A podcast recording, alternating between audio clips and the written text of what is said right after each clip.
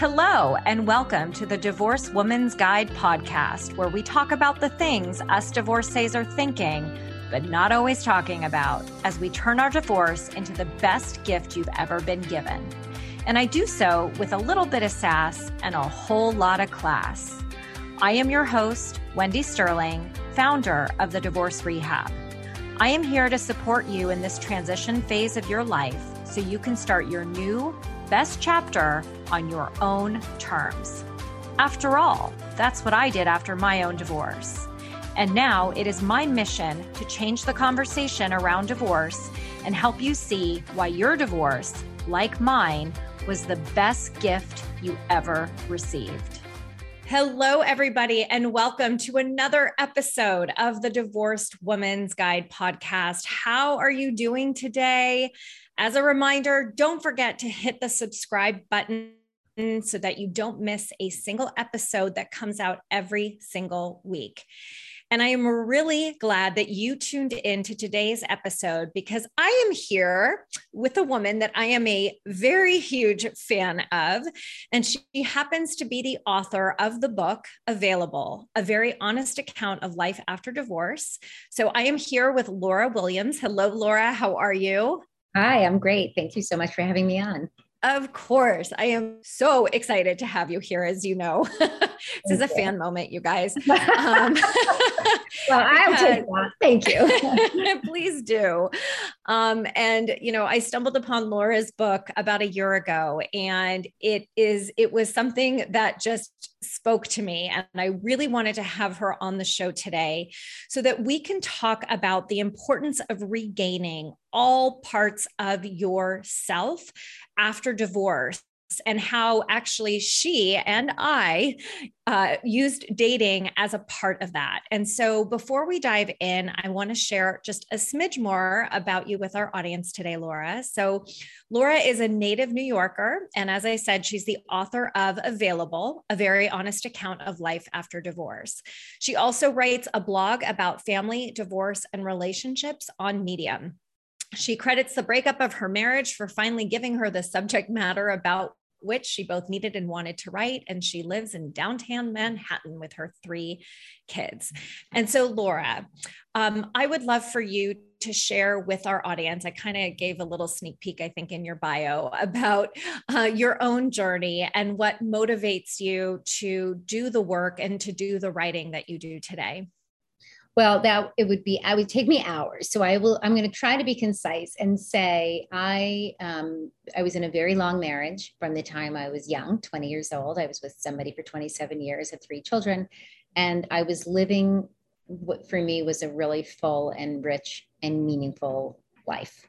And when my marriage ended very suddenly, um, my path took such a turn in a million years, I would not have been able to foresee that my marriage would end, that my husband would have an affair, and that I would find myself a single woman at 47 who was actually attacking dating like it was, you know, my new mission as a midlife woman.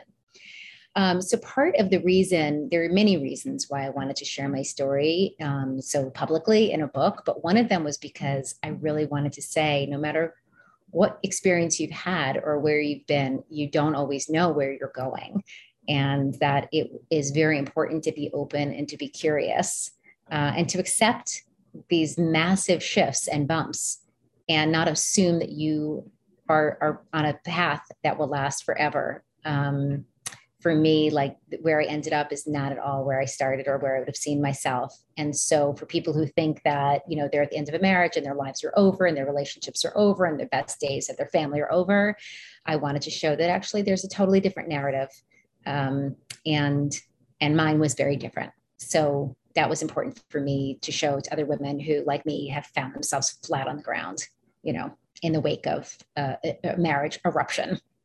Yeah. And and one of the things that I love about your story is that it is so relatable. And I talk to so many women who are coming out of these, you know, 20 plus year marriages and all of a sudden they're finding themselves single in their, you know, 40s and their 50s and their attitudes are all you know messed up because they think that oh i'm never going to find somebody again. I'm too old to date.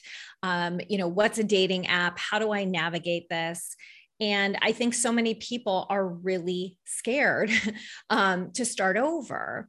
And so if you can just take us back into kind of what your mindset was back then like did you have that fear of the unknown and and how did your mindset play a part in you really as you say attacking the dating world mm-hmm. um, at that time?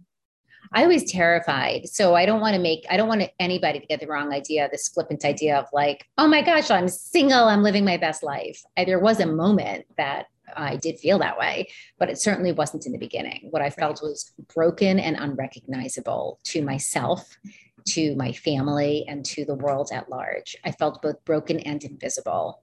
I felt like everything that was important to me, everything I had been, had been upended and had been completely different than how I perceived it. So I'm sure for you and many of your listeners who have been in positions like this, when you identify so strongly as a wife and a mother, and those, I mean, I continued to be a mother, but it was different you know, it's, it's very different. Suddenly I was a single mother. That's very different than parenting together in a home where you have very clear roles as a homemaker, which is what I was, and my husband as, you know, the financial keeper of us. Um, and it was very important to me to be his wife. I liked being a wife. I always wanted to be married. I wanted a family. I got it and I loved it. And I just wanted more of the same. There was, I didn't have an itch for anything else. I, I really was content with my life. So when I found myself in in this situation, I think what I felt most of all was fear. Fear that my life as I knew it was going to be over and the best was behind me and that this was all that there was going to be now was this desire to survive but I wasn't talking about thriving anymore. I was talking about surviving. Like, how will I get through this? How will I endure? Not how will I find peace or joy or love again? Just how will I get through this? So that it scared me because I looked at my choices. There's either don't go out, you know, completely retreat into yourself, or put yourself out there, risk getting rejected and hurt, or finding something interesting. And um, so th- to me, it was, it really was it, it, wasn't really even a choice. It was the, the path to me was very clear. I couldn't stay where I was.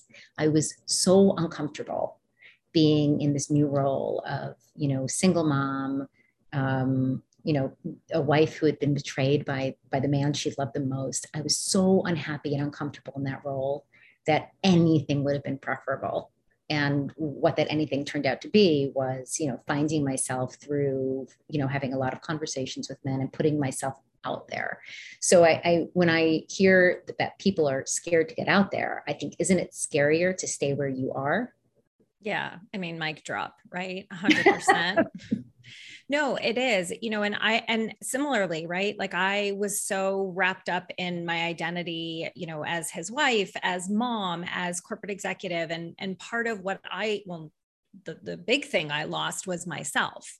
Wow. And, you know, as we were talking before we hit the record button, you know, one of the things that dating helped me to do was to really regain confidence in myself. And it wasn't, um, and I'd love to hear your thoughts on this. For me, it wasn't about seeking external validation for who I was. It was more about me engaging in conversation with people as Wendy and just getting comfortable in my own skin and and taking that out I, I say that like I kind of took her out on a test drive a lot mm-hmm. of times right um, to be able to to stand and speak confidently about who I was now on the other side did you have a similar point of view Totally. And it's an interesting distinction that you're making about not seeking external validation because you need some of it to keep going, right? You need it's sort of like being doing anything and you need a little bit uh, enough praise uh, or enough recognition to keep feeling that what you're doing is is progressing towards something. And so while in the beginning I think I was putting myself out there to just see what there was in the world, right? Like I haven't been since I was 20. Now I'm 47. What does this look like? What does this feel like? I'm just going to play the role of a woman who seems to know what she's doing. And maybe I'll figure it out, or I'll fool somebody into thinking I know what I'm doing and they'll take me home with them. and that's what happened like I, I just i just decided i'm going to play this role as long as i can but i did in the beginning need some external validation you know i needed to know that i wasn't invisible that i wasn't broken that i wasn't damaged goods right that i was just human and i think that what i found out by talking to people and dating and sleeping with men was that i was just human that was it you know i was deeply flawed I also was deeply lovable. I also had a lot to give still. I was also really trusting, even though my heart had been broken. I also really still trusted people to do the best thing by me. And I was trustworthy. That was the other thing, you know, and I, I really sort of, once I started going, I think in the beginning, I was more like physically self conscious. You know, I felt like, I mean, people haven't seen my body. Nobody's seen my body since it was 20 years old and it had been given birth three times. Right. So I don't know. You know, this could be a horror show. Like maybe my gynecologist and my husband, they're the only two people who've really seen my body. Maybe they've been keeping from me that something's really like not right here. So I think after I had a couple of experiences with men, I felt like, okay, I, I've gotten validation. Now I see everything works everything is where it's supposed to be. If nobody else is complaining about it, I'm not going to complain either. Right. Um, you know, and I, and so that I need, I did need that little bit of external, but the rest of it really was more a sense of, I thought I knew myself really well. I didn't know myself as well as I thought. I have an opportunity right now to learn a lot more about myself. I have the freedom in very small windows of time you know, between taking care of the kids and living my life, I have these very small pockets to really explore who I am outside of being a wife and a mother and a homemaker. Um, and I didn't have a career. I'd given up my career to raise my children. So I didn't even have that to look at myself as a unique identity. I only had who I was in relation to other people. And um, I embraced it. I really embraced it.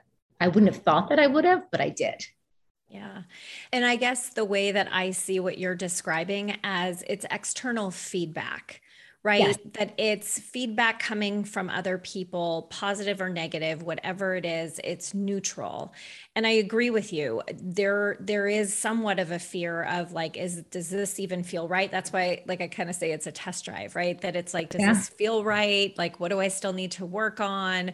Or, you know, you're trying to communicate something and you're like, "Oop, I got to that that did not hit or land the way I wanted it to, or that didn't come out right, or um, you know, the other the other piece that I also wanted to hit on that you said is that you know, so many of us in our 40s, yeah, we've given birth, we've had babies, and similarly, I was terrified terrified of the first time that I was going to have to take my clothes off mm-hmm. with a man, you know, that wasn't my husband. And I know that a lot of people feel that way. And it was really interesting because the feedback that I was getting, like, we're all our own worst body critics, right? Like, we just look in the mirror and we're like, oh, that's got to go. That's got to go. Oh, God, that's horrible. How do I cover this?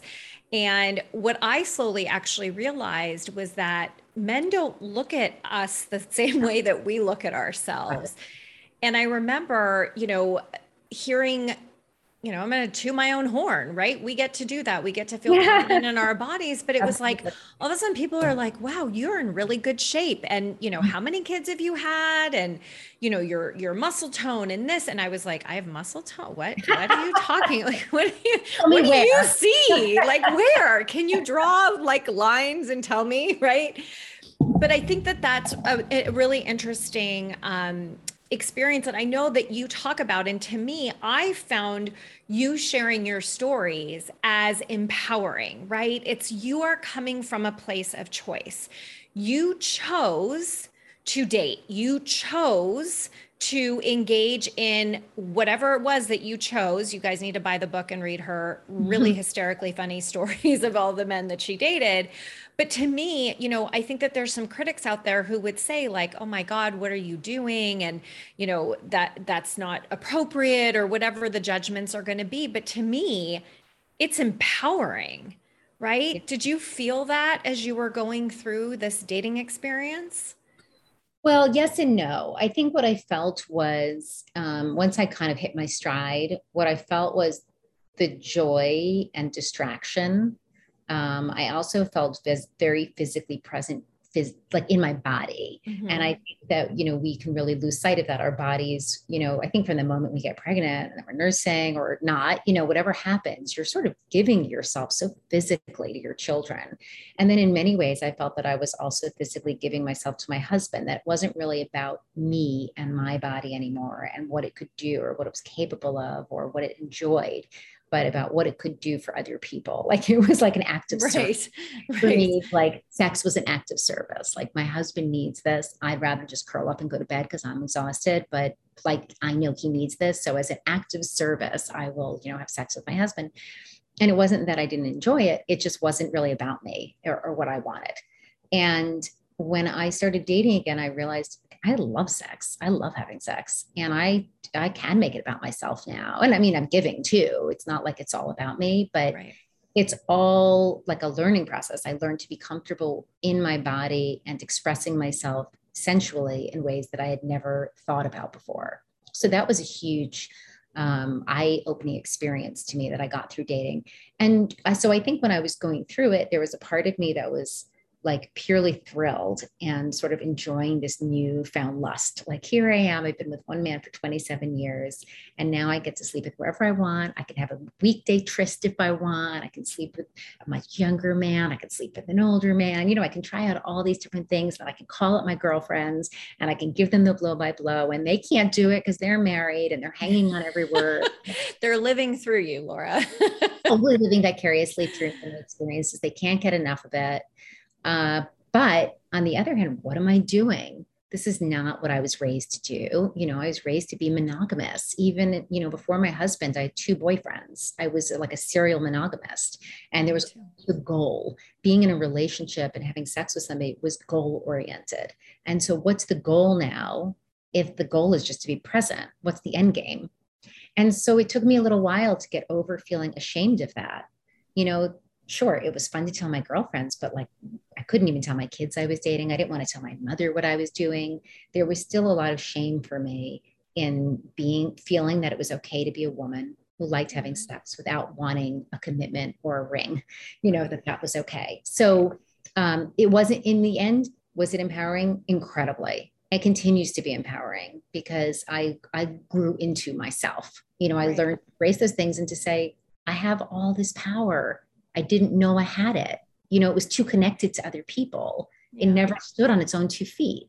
And now my power, you know, it's it, it's part of me. I I I can decide. I get all these choices and decisions that we make for ourselves about who we sleep with, who we date, you know, who we live with, what we're going to talk about, what we're going to write about.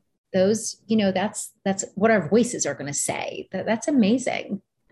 It, it is, and you know, I want to go back to um, what you were saying before around, you know, eh, when you were married you felt like you know your body was in service to everybody else and and i can relate so incredibly much with that statement and i know a lot of listeners are too and i think that one of the things that i learned about dating was what it felt like to actually enjoy mm-hmm. right for myself what being physical with a man felt like and instead of being in my head around like oh is my stomach stuck you know sucked in enough? Or you know um is he having fun? Is he enjoying himself?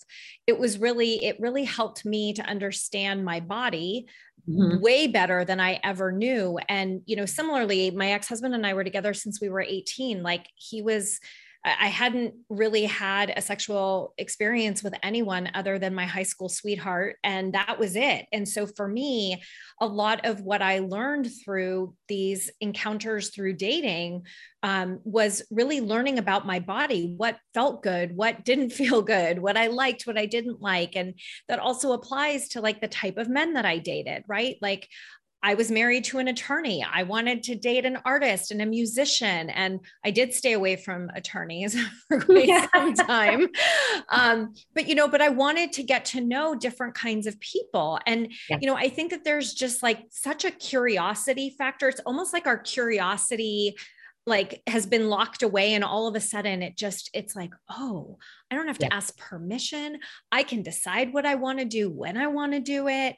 I, you know I, I can swipe right if I'm like, oh, I want to know what it feels like to be with a younger man, or I want to know what it feels like to be with a, a much older man, or, you know, and, and there, like I remember because I, I, I really dated such a wide variety of people. Yeah. And, and I also found that through those different experiences, it helped me to narrow down on yeah. what I wanted right? Like what worked for me, what didn't work for me, engaging in these conversations, like how important is conversation? How important is telephone conversations before in person? What does intimacy mean? I I didn't know what intimacy meant. I really didn't until maybe a couple of years ago, like a year into dating, I was like, "Oh, that's what that's all about." you know, and and I think that you know, I don't think women speak enough about their own sexual experiences when they're married versus when they're dating and that's why like I love your book and it's so incredibly refreshing because you're like I got to explore myself like you really got to know yourself which is empowering I believe and it also is I find you wildly inspiring and mm-hmm. you know and and I think that you know there's there's also a certain amount of like i call it kind of like this ripple effect right like your friends are starting to see like oh my god laura's like probably i mean i know my friend said this like you know laura's coming alive. Oh my god look at these experience she's having. Like my friends would make me tell them about all these dates when i would mm-hmm. come home. And you know to all my listeners like i was telling laura i actually have a word document of all the dates. And one day it will be a book.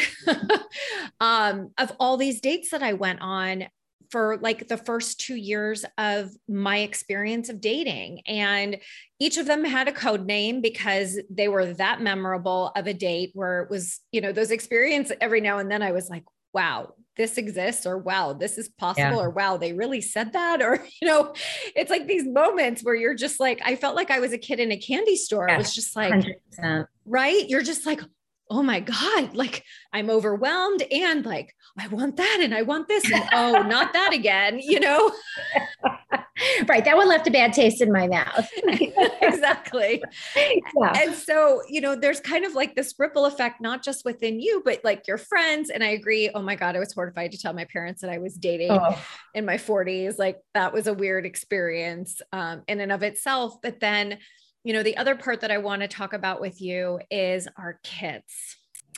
You know, the effect of dating on our kids. And I would love for you to share. Um, I'll ask the question in this way, right? When I dated, it was when I didn't have my children. And when I had my kids, I that's when I did not go out on dates until I was in a long term relationship and that person wound up meeting my kids. But when I dated, my kids didn't know I was dating. I didn't tell them because to me, their world was already rocked enough that I didn't want to expose them at the time. Um, how did you approach letting your kids know um, once you did when you started dating because i know for me there came a point where i eventually you know they would call me at like you know seven o'clock at night and it would still go to voicemail. They're like mom where are you? What are you doing? You're home alone. It's like mm, i'm not home alone. Mm-hmm. and yeah so how did you navigate that? That is re- it's really hard the hardest thing hurting or you want to move on and you you know you're scared but you need to get back out there. As much as you feel it for yourself you know, you're, it's such a concern for how the kids are going to adapt to that, right. and you don't want to make anything harder for them right. than than already what they're coping with. In my case, I also really had children almost all the time because um, right. two of my kids weren't really seeing their father, and so I almost always had somebody home with me. Um, and so what I had were these really limited pockets of time, like a couple of hours, maybe one evening uh, certainly not overnight. You know, these were really small pockets. And so I just became very efficient with my time. Um, you know, I would only go when leaving them. Like if my son was sleeping late, I knew he would sleep until noon, then I could have a coffee date. Um, if the kids were in school, then I had, you know, maybe a, a little window of time around lunch, um, you know, to, to squeeze in a date, a coffee, Etrist, whatever it was. So uh, that's how it went for a while. It was everything was very fleeting. And I made it incredibly clear to anybody like, this is all I have time for. And if you're looking for more than this, it's not going to be for me because I have no more to give to you. And that worked for a while. Um, and then I started, it's my daughter started going more regularly. My young daughter with her dad on Saturday nights, and I started to go have more of like a sort of date night Saturday night. Um, my eldest was away at college.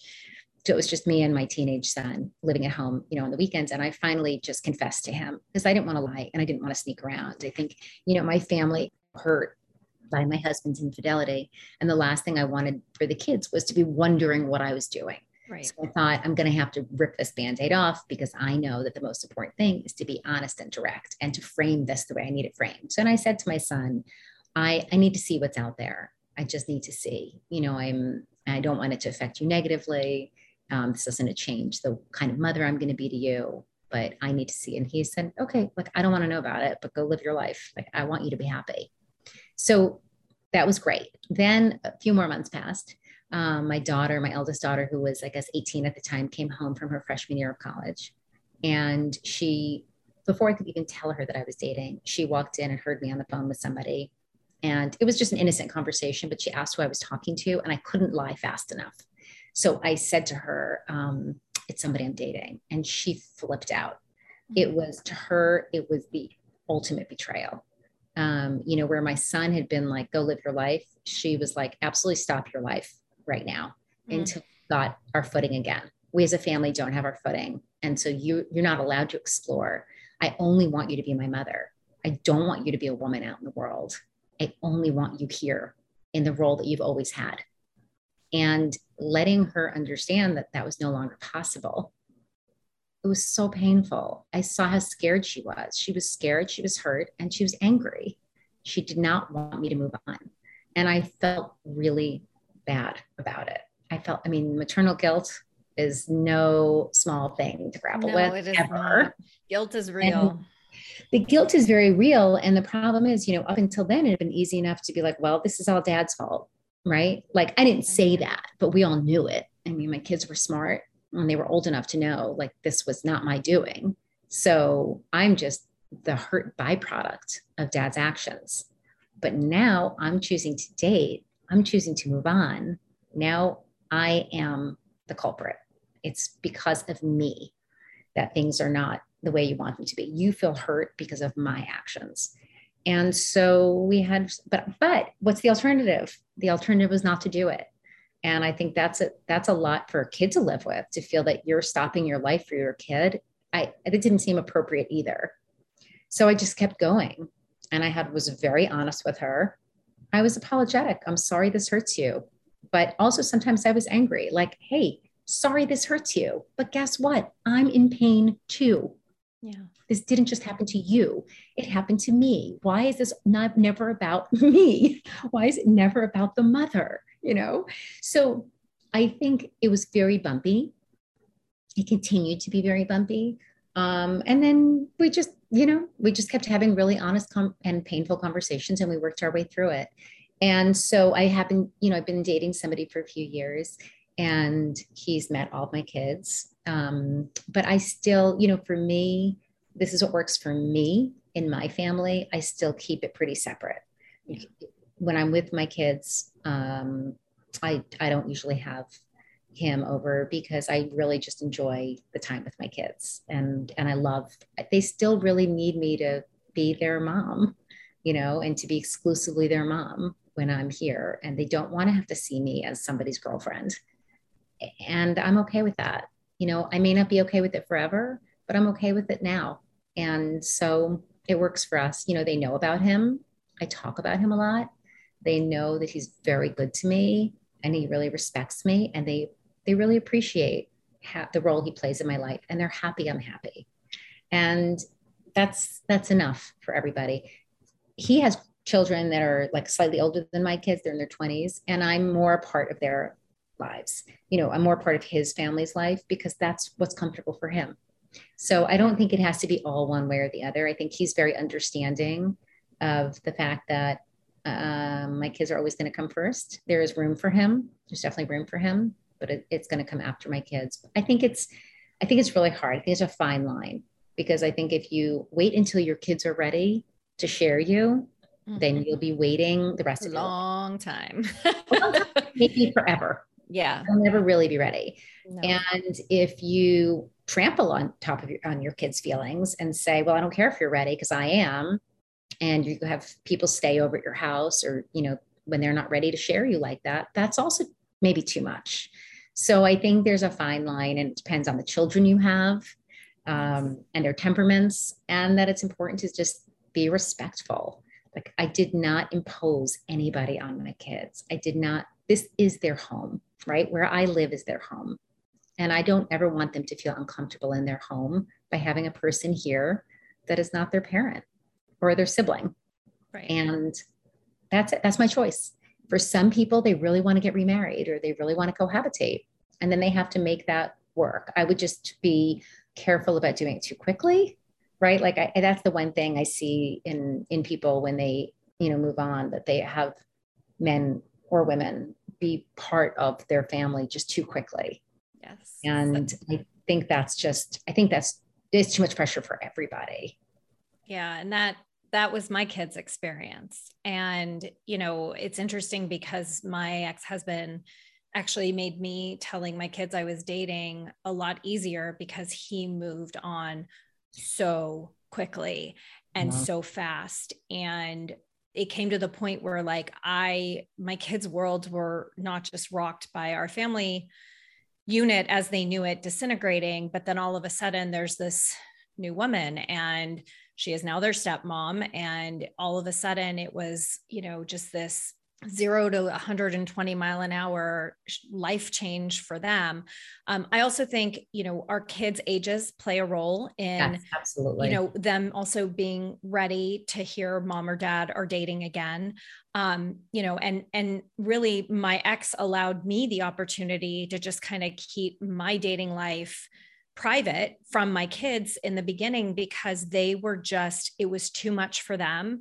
And I also was in a place where I, you know, similar to you, it was like, I am not looking for a long term relationship. I am not looking to be someone's girlfriend. Like, I am looking to meet people. I'm looking to have fun. I'm looking to, you know, go out and do fun things with somebody else. I'm looking to have conversation. Like, there was no, I couldn't handle anything more than yeah. that at that point, right? Because you're just you're juggling so much during this process, but when my kids were kind of over that hump finally of of, you know, what was going on with their dad, that was when I was able to kind of share with them and and it similarly, right? You you hold space for their feelings, right? You engage them in conversation and it was an opportunity for me to finally tell my boys like, guys, like I I'm I'm going to you know I've been dating. Like how do you feel about that? What comes up for you? And I think one of the things that you said so beautifully with your daughter is that you held space for her feelings. You didn't make it about them being wrong or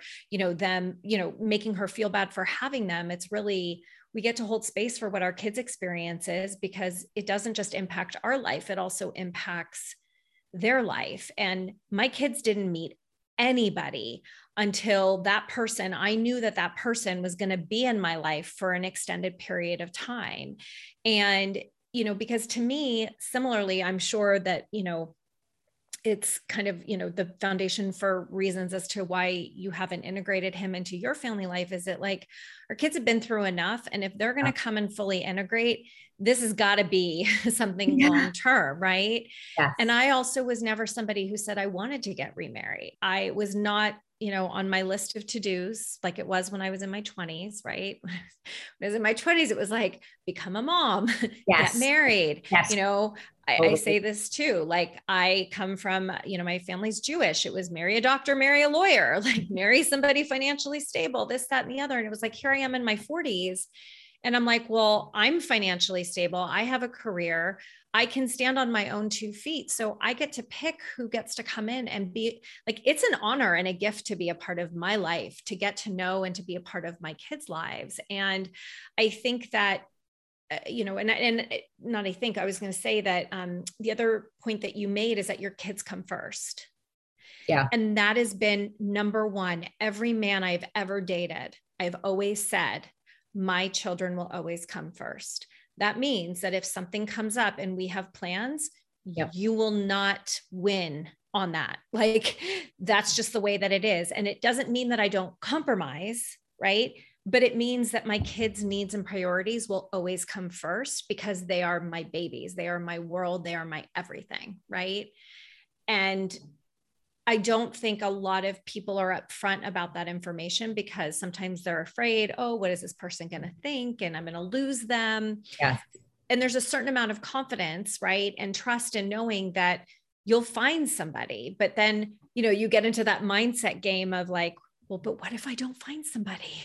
yes and there and also what if i what if i don't find somebody who's good to me? What if i don't find somebody who accepts my role as a mother? What if they right. don't want to hear me? I mean i i know that there's people also you know i don't think for example i never thought i'd be with somebody who was so much like significantly older than i am uh, and I don't think that he expected to date somebody who had a child at home who was like eight years old when we started dating. You know, like right. that's not like about to leave the house. That's a long time. Right. That means, you know, I can't go out in the evenings. Like you might have tickets for something really fun or a dinner with clients and you'd like me to come. Well, I'm not going to get a babysitter for my child on my nights with her because I don't, I already have to share her with her dad. So, you know, that's just not how it's going to be. How do I find somebody for whom that's attractive and not a deterrent. And I think that that was one of the things I really recognized about the man I'm dating is that for him, it was attractive. He saw that my role as a mother, my fierceness and my loyalty to my children as something that was really attractive to him. And yeah. so when I dropped everything for them or when I changed plans because a kid was upset and needed me, he was like, No, I love what a great mom you are and how dedicated you are to your kids. If you chose to do something different, I wouldn't love you nearly as much. I love this quality of yours. So I felt that it was actually an asset. And I found somebody who saw that in me. Of course, at the same time, you have to be able to figure out how to move on in your life and not let every single thing stop you. So I think that's when it becomes a, very, very delicate balance of mm-hmm. juggling what you need and who you want to be as a mom and what somebody else needs in partnership with you. There have been many times I've said to this gentleman, you should be with someone who has more time for you you know you're you have all this free time. You live alone. Your kids don't live with you. Your kids are grown. You have a lot more time. And i have every other weekend and sometimes i don't even have that. You should be with somebody else. And one day he finally said to me you know what? I take quality over quantity. I'll take you when i can get you. And let's just leave it at that. And you can stop trying to send me away. It's, not your job. You're not getting rid of him And I so I it took the pressure off of me though, because I'd been feeling sure. really anxious, like, I don't know how to tell you this, but I have, you know, kids for the next three weekends because my ex-husband is traveling or we've got family events. And so I may not see you for a few weeks. And the guilt I felt then on his behalf, like, you deserve more than this. You need a partner, you need a companion, you should have somebody to go to that dinner with you. Um, and he was like, you need to release yourself from that because that's not your responsibility either. And so I really just I don't I don't really feel so much guilt anymore. I feel like I'm there as much as I need to be there for my kids, as much as I want to be there. And I also think one of the beauties of being a single parent is my my time with my kids is mine. It's mm-hmm. great. Like when I'm too. when I'm with my kids, it's just you know me and them. Or even if one kid is maybe that my daughter's with her father, and so I have dinner alone with my son. You know that that is something I can do, or traveling alone for the first time recently with my daughter for spring break, you know, for five days. That these are really amazing times because we're one on one, or, you know, a few children and me, but I'm not quarreling with my husband. You know, we're not, I'm not negotiating. It's like really just about what the kids and I want to do. And I feel that our relationships are so much better. So uh, I guess in all of this, and this is true in every aspect of post divorce dating and parenting, a lot of this is how you choose to look at it. And I think that to be successful, to be able to date successfully, to be able to parent successfully, you have to be able to be honest about what you've lost, but also embrace what you've gained. And it can't just be about what, how does my dating take away from my children? If I thought about it in that sense, I would feel guilty all the time. I would think, well, it's taking away my time from them, or it's taking, you know, there's no chance they know now that I'm not going to get back together with their father. They know now that I'm, that I have other needs that they can't meet. Like, you know, they're not enough. Right. Well, they are, but, and I do need more. And I, so I actually, I feel that, you know, there's so much modeling that we can do for recalibrating after a hardship in our family, um, finding love again, learning to redefine happiness and love for ourselves. And I feel that for all my kids have lost, and there's been significant losses, they have also gained. And I have to believe that. Otherwise, I'd be, you know, in a fetal position.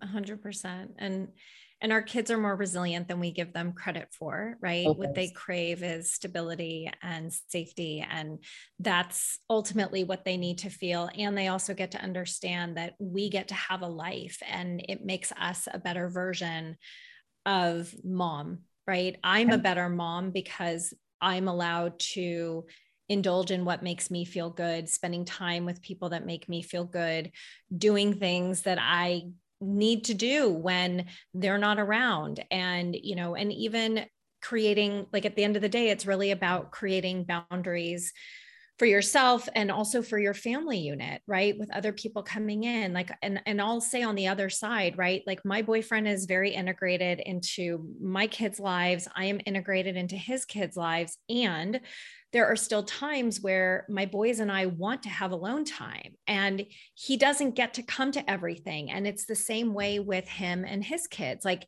he still gets to have alone time with his kids because that is so important for me. I I also want his kids to know like hey, I don't need to be everywhere all the time. Right. Like I, and to be honest, I don't. I really love having my own time to, either to myself or to spend time with my boys. Like it's just different. And I hope that everybody listening is hearing from what both Laura and I are saying is that you can have it all and you can have it the way you want it. And there are partners out there in the dating world on the apps that are going to fit into the life that it is that you desire.